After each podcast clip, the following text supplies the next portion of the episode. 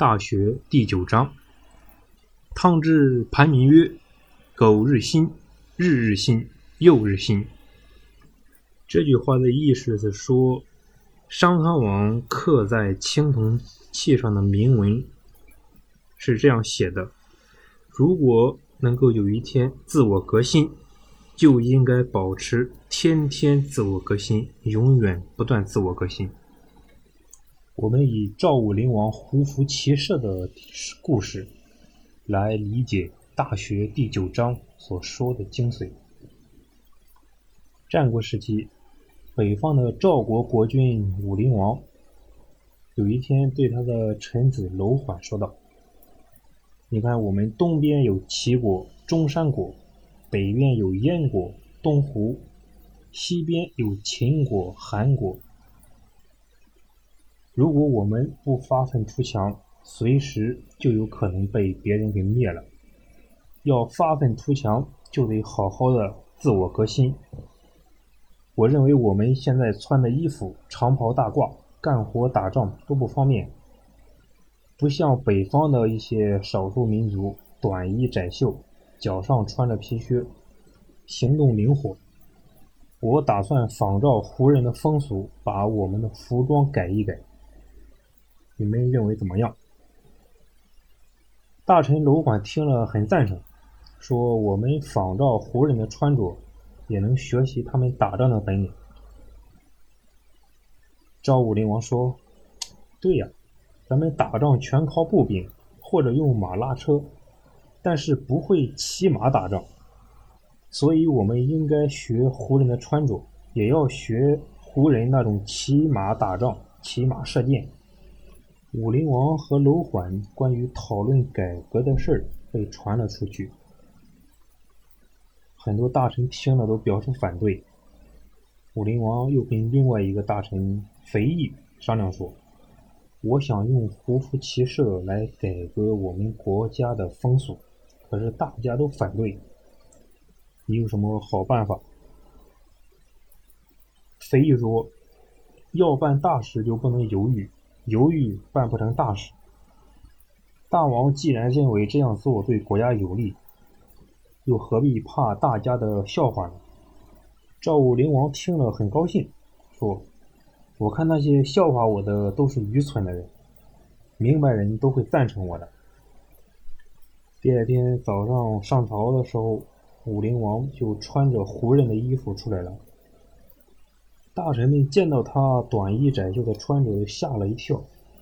武灵王把改胡服的事向大家讲了，可是大臣们总觉得这件事太丢脸，不愿意这样办。武林王有个叔叔叫公子成，是赵国一个很有影响的老臣，头脑十分顽固。他听到武林王要改服装，就干脆装病不上朝。武林王下了决心。非要实行改革不可。他知道要推行这个新的改革，首先要打通他那个老叔叔的思想，就亲自上门找公子成，跟公子成反复的讲穿胡服学骑射的好处。公子成最终被说服了，武灵王立即赏给公子成一套胡服。这些大臣一见公子成也穿起了胡服。也就没有话再说，只好跟着改了。武灵王觉得条件成熟了，就正式下了一道改革服装的命令。改革的命令推行没多久，赵国人就不分贫贱富贵，都穿起胡服。有的人开始有点不适应，后来觉得穿着胡服实在是方便多了。武灵王接着又号令大家学习骑马射箭。不到一年，训练了一支强大的骑兵队伍。公元前三百零五年，武灵王亲自率领骑兵打败了邻近的中山国，又收服了东湖和邻近的几个部落。到了实行胡服骑射的第七年，中山、东湖、楼烦等都被收服，还扩大了好多地盘。之后，武灵王就打算同秦国一较高下。武灵王经常带兵在外打仗，所以便把国内的事都交给其儿子管。公元前二百九十九年，他正式将国位传给儿子，也就是赵惠文王，自己则改称叫主父，意思是国君的父亲。赵主父为了要打败秦国，便把国内的事安排好以后，决心亲自到秦国去考察一下地形，并且观察一下秦昭惠王的为人。所以他打扮成赵国的一个使臣，带着几个手下，就去秦国了。到了咸阳，赵主父便以使臣的身份拜见秦昭襄王。他还向他报告了赵武灵王传位的事情。秦昭襄王接见了这个假使臣，但是觉得那个假使人的态度举止大方，又威严，不像是个普通人。心里有点犯疑。过了几天，昭襄王又派人去请他，但是已经发现这个使臣已经不告而别了。馆驿中只留下了一个赵国来的手下人。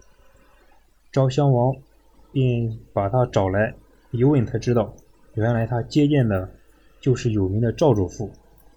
昭襄王大吃一惊，立即叫大将白起带领精兵连夜追赶。追兵追到函谷关时，赵主父已经出关三天了，没有追上。明明德是人在静处时的道德修养境界，要求弘扬天性中光明正大的品德。苟日新，日日新，又日新，则是从积极的角度强调德行的修养，必须坚持不断革新。一天天向着那个目标去奔进，日积月累，逐渐形成大德。